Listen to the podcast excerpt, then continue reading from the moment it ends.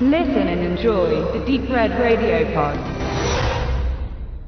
Ich und Leo sitzen hier gemeinsam und haben einen Film geschaut. Und zwar ein Film, der zu, bei mir zu den Filmen gehört, die eine gewisse Aura haben. Äh, Filme, die nicht so auf dem Schirm sind, weil sie irgendwie nirgendwo auftauchen als haptisches Medium. Man findet sie nirgendwo auf DVD oder Blu-ray. Äh, sie tauchen dann im Netz auf äh, mit dubiosen Preisen, gebrauchte DVDs für 50 Euro plus und so weiter äh, und ähnliche Sachen. Und äh, solche Filme haben halt immer so ein, ein, eine besondere Wirkung. Man hat sie noch nicht gesehen und man, äh, man wünscht sich, dass sie da auch wirklich gut sind. Und manchmal wird man eben dann doch enttäuscht. Äh, bei mir zuletzt war das zum Beispiel bei Alamo Bay der Fall gewesen äh, mit Ed Harris, so eine Geschichte über äh, Rassismus in den USA, der äh, nicht schlecht ist, aber mich letztlich doch nicht so abgeholt hat, weil das lange Warten auf den Film, das, das tut ja auch die Erwartung irgendwie nochmal aufstapeln immer mehr. Und man guckt immer mal, gibt es den jetzt mal irgendwie? Äh, und das kann natürlich gefährlich sein. Und genauso ist es jetzt auch mit dem Film und nicht ungefähr, den wir gesehen haben. Er ist als ganz anders, als ich ihn mir vorgestellt habe, nicht unbedingt schlecht, aber er war ganz anders, wir gehen da gleich drauf ein. Und zwar ist das Eisstation Zebra äh, von John Sturges äh, nach einem Roman von äh, Alistair MacLean. Und äh, warum ist das jetzt für uns so interessant? Gerade weil wir uns ja auch vorbereiten auf einen Audiokommentar, den wir für Explosive Media machen werden. Auch mit Booklet, äh, Mediabook wird erscheinen. Das Mörderschiff ebenfalls eine Verfilmung eines Romans von Alistair MacLean, dieser schottische Autor, der äh, zu seiner Lebt- und Wirkzeit zu den äh, erfolgreichsten zeitgenössischen äh, Autoren überhaupt gehörte, mit mehr als 30 Millionen verkauften Büchern weltweit und der sich hauptsächlich auf Agenten und Kriegs- und Thriller-Geschichten äh, konzentriert hat. Und sehr viele äh, Filme, äh, Bücher auch verfilmt worden von ihm, äh, mit auch erfolgreich. Also ich denke, das große Beispiel ist die Kanonen von Lavarone, ist äh, von ihm. Auch die Fortsetzung ist übrigens auch als Buch. Äh, nicht, nicht einfach nur eine Filmfortsetzung gewesen, sondern auch eine Roman-Adaption von Alistair MacLean gewesen. De, ja, genau. Und also der hat in Hollywood äh, schon sehr viel äh, auf die Leinwand gebracht. Also nicht er, sondern seine, seine Romane. Und äh, wir haben uns eben Eisstation Zebra angeschaut, auch ein Film, der jetzt, wo ich nochmal wieder recherchiert habe, tatsächlich auch schon zu bekommen ist, zu einem solideren Preis. Aber es ist immer ein bisschen gefährlich, dann für 15 oder für 20 Euro eine DVD zu kaufen, äh, von der man gebraucht, ja, äh, von einem Film, äh, wo man dann vielleicht noch enttäuscht wird und man, aber das weiß man natürlich erst hinterher. Äh, jetzt habe ich ihn gesehen, wir haben ihn gesehen und äh, für uns ist das ja auch eine Bildungsgeschichte für unseren kommenden Audiokommentar und wollen jetzt ein bisschen darüber sprechen. Mit was wollen wir anfangen, Leo? Ja, erstmal damit, dass der Film eigentlich das äh, Unterwasserseeboot Tiger heißen müsste, denn zwei Drittel des Films spielen in einem U-Boot. Und das ist gleichzeitig auch die Stärke des Films, denn die Trickaufnahmen, wenn wir das U-Boot ähm, aufsteigen oder absinken sehen im Meer, wenn wir es unter der, dann gegen zum Ende des Films, unter der Eisdecke sehen oder wie es sich durch die Eisdecke durchbricht, ähm, das sind dann, gerade das Durchbrechen sind dann schöne, schöne Studioaufnahmen, aber vor allem die Miniaturaufnahmen, wenn wir das U-Boot im Ganzen sehen, sind sehr gelungen. Da ist die Oberfläche des U-Boots und auch, wie man das, das äh, umgebende Wasser dargestellt hat, mit den kleinen Blasen oder so leicht neblig, ist sehr gelungen, bis zu dem Punkt, dass man gar nicht bemerkt, dass es Trickaufnahmen sind und ich immer mal gedacht habe, das sieht aber aus wie echt. Und man hat auch schöne Kameraperspektiven gewählt und äh, nicht umsonst war äh, ja als Station Zebra auch in dieser Kategorie zumindest, denn wir werden später auch sagen, dass inhaltlich doch etwas zu wünschen übrig lässt, äh, zumindest technisch auch für renommierte Preise nominiert. Ja, klar, visuelle Effekte und Kamera waren bei den Oscars nominiert 1969. Aber da hat es nicht gereicht, da haben andere gewonnen.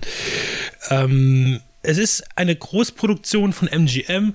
Äh, man hat ähm, mit Cinerama gedreht. Äh, man hat eine schöne zweieinhalb Stunden. Das ist immer diese Zeit. Äh, das sind die meisten diese Prestige-Filme gingen immer immer um die zweieinhalb Stunden. Äh, wir haben Rod ha äh, Rock Hudson als Hauptdarsteller, der den äh, den James Faraday spielt, Ernest Borgnine als ständiger Nebendarsteller, der in solchen großen Produktionen auch immer auftrat. Äh, als übergelaufener äh, Russe äh, zu sehen, äh, Boris äh, Waslow. Ja, als er den Film betritt, seine Figur kommt, das ist eigentlich so ein schönes auf, schöner auflockernder Moment, denn er bringt irgendwie doch so ein bisschen Pep, irgendwie so ein bisschen Humor rein. Er spielt einen Russen, äh, da kann man jetzt äh, denken, was man will drüber, ähm, aber das, er bringt da auf jeden Fall ein bisschen Schwung in die Geschichte, denn sonst ist das, ist Rock Hudson doch auch eher ein recht statischer Protagonist hier.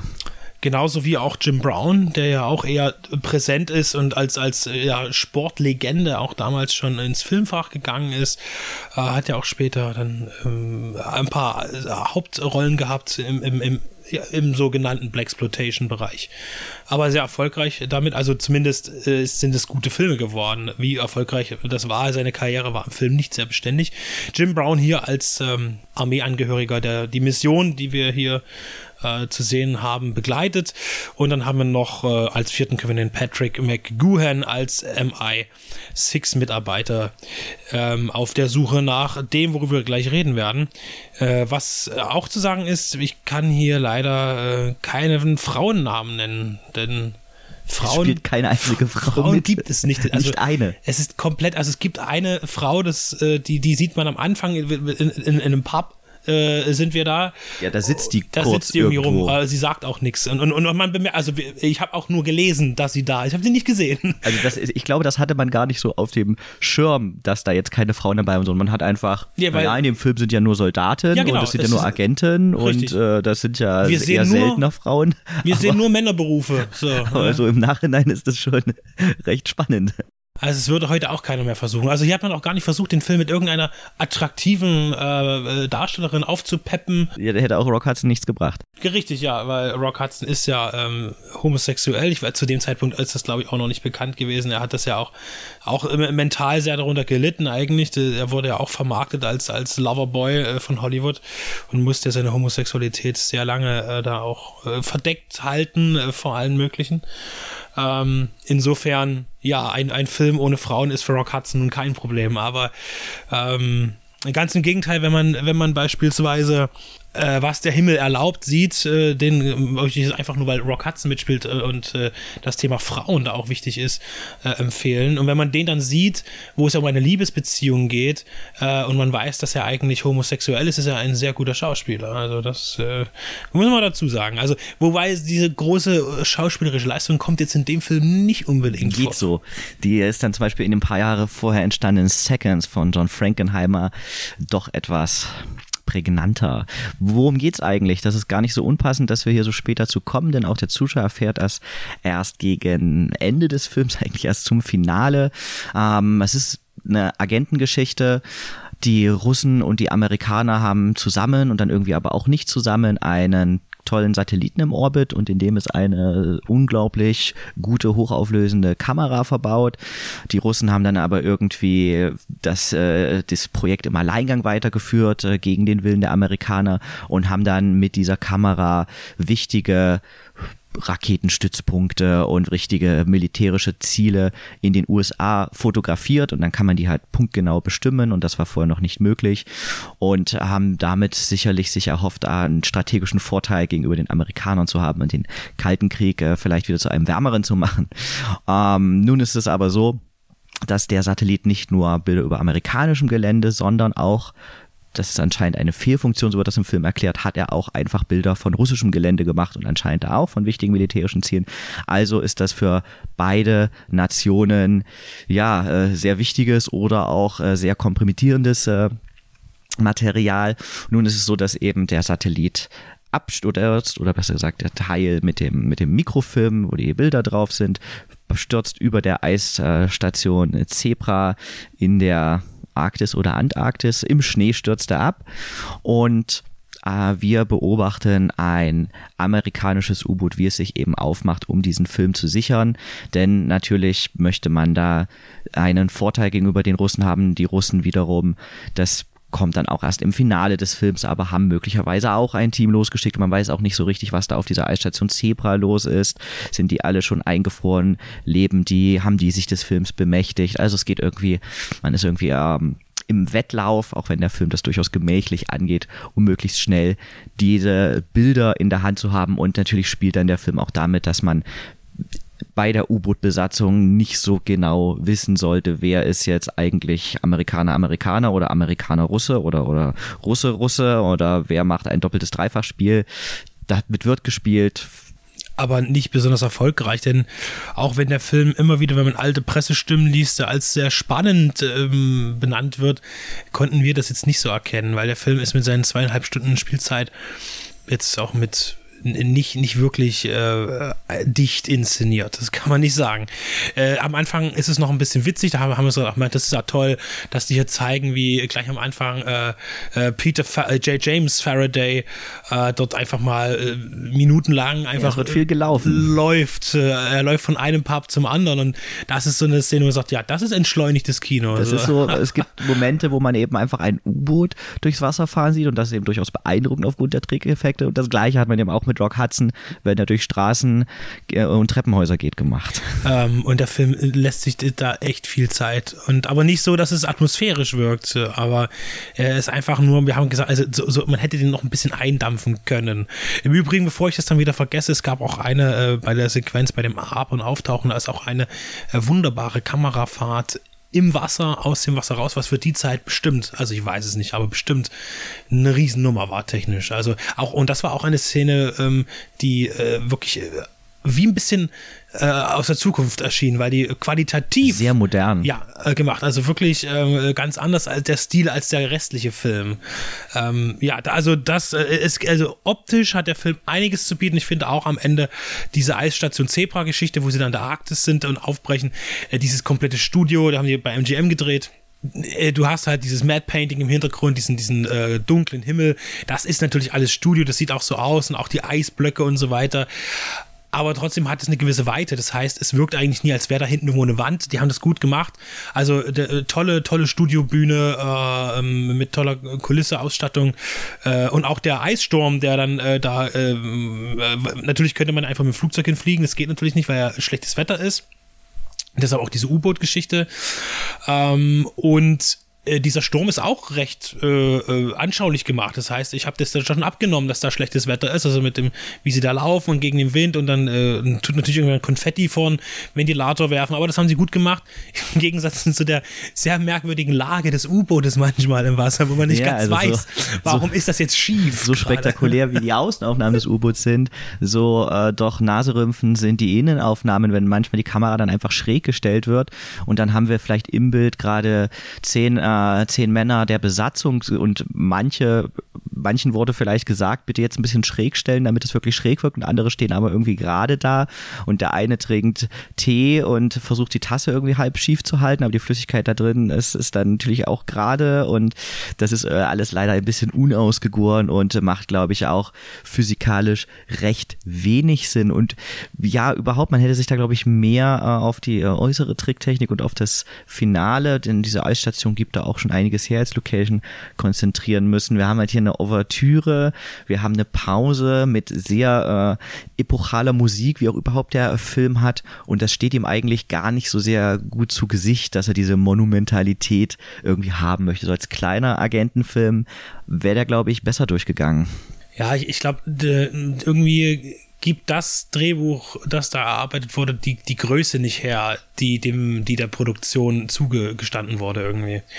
Also der, der Film sieht das schon sehr teuer aus, da hat man sich überall sehr viel Mühe gegeben, aber es fehlt halt irgendwie der, der große die, die, die großen, naja, Schauwerte hat der Film ja. Aber irgendwie handlungstechnisch ist es halt so, äh, man zeigt erstmal eine Stunde lang, wie Menschen in, in, in, in einem U-Boot sitzen und halt nichts machen. Es ist, äh, da, da kommen jetzt andere sagen, ja, aber bei Das Boot von Wolfgang Petersen ist es ja auch so. Ja, aber da sind ja, auch Schauspieler den, dabei. Ja, gut, der, der hat dann aber auch nur den Charme, weil es eben auch ein deutschsprachiger Film ist für mich. Und ich gehöre ja auch zu jenen, leider, die das Boot gar nicht so toll finden. Äh, aber das ist ja jetzt erstmal nicht wichtig. Auf jeden ähm, Fall ist auf diesem U-Boot hier, äh, dem U-Boot Tiger, auch mehr Platz. Also da ist äh, recht weitläufig. Das habe ich mich aber immer auch bei Filmen wie Crimson Tide oder sowas gefragt, ja. Also bei so, so auch moderneren U-Boot-Filmen, äh, also die auch zur Jetztzeit spielen irgendwie. Und es wird immer viel geraucht in eng geschlossenen Räumen, ja, wenn man von Wasser umgeben auch gerne, genau, Gene Hackman äh, und äh, die, äh, die Räumlichkeiten, das ist immer sehr, sehr merkwürdig. Also gibt es natürlich andere Filme, die das äh, sehr viel enger. Ich denke, klar, da Wolfgang Petersen äh, da schon ein relativ realistischeres Bild abgebildet, denke ich, was die Enge angeht und die Räumlichkeiten. Auch Alkohol so ist ja immer ein Thema auf U-Booten, ja. wo man sich auch so ein bisschen fragt, das ist doch alles schon auch recht komplex und technisch, so ein U-Boot zu bedienen. Wenn da jetzt jeder die ganze Zeit trinkt, wo naja. geht's dann die Fahrt hin? Wer weiß. Also, ähm, John Sturges ähm, ist ja auch einer, der, der große Hollywood-Projekte umgesetzt hat. Äh, denke, sehr, sehr, äh, wenn man seine Vita schaut, sticht natürlich auch die glorreichen Sieben hervor, als der große Western seiner Zeit auch mitgehandelt. Und ähm, ich finde hier diese Filme haben meistens so eine gewisse Länge. Ich erinnere mich jetzt zum Beispiel auch an Agenten sterben einsam, der ja auch nochmal so eine, eine Nazi-Thematik hat. Das heißt, Agenten infiltrieren eine, eine Burg in Österreich, glaube ich, war es, ähm, und wollen da halt irgendwas holen oder jemanden befreien. Ich weiß nicht mehr ganz genau, äh, aber ich habe dem noch ein paar optische Sachen vor Augen. Und äh, da hast du natürlich wieder diese, diese Blickpunkte mit den Bergen, da hast du dieses Schloss. Und der Film ist auch ein bisschen öde irgendwie, ne? aber äh, es funktioniert dadurch, dass du ein bisschen Schauplatz Jahreswechsel hast. Und das ist halt jetzt hier nicht der Fall. Das heißt, du hast erstmal eine Stunde, die in dieser Spreller-Kartkiste sitzen die da äh, und dann und ja und dann äh, passiert da eben aber auch nichts. Und ich glaube, vielleicht wollten sie aber auch so einen sehr nüchternen, äh, äh vielleicht sogar damals so vermutmaßlich realistischen Eindruck vermitteln, wie auf dem U-Boot halt gearbeitet wird. Das kommt hier aber nie durch. Also, vielleicht war das auch 1968 im Kino alles sau spannend und man hat, es ist ja auch immer mal Nuklearwaffen, Atomkrieg ist man mal so am Rande im Film ein Thema.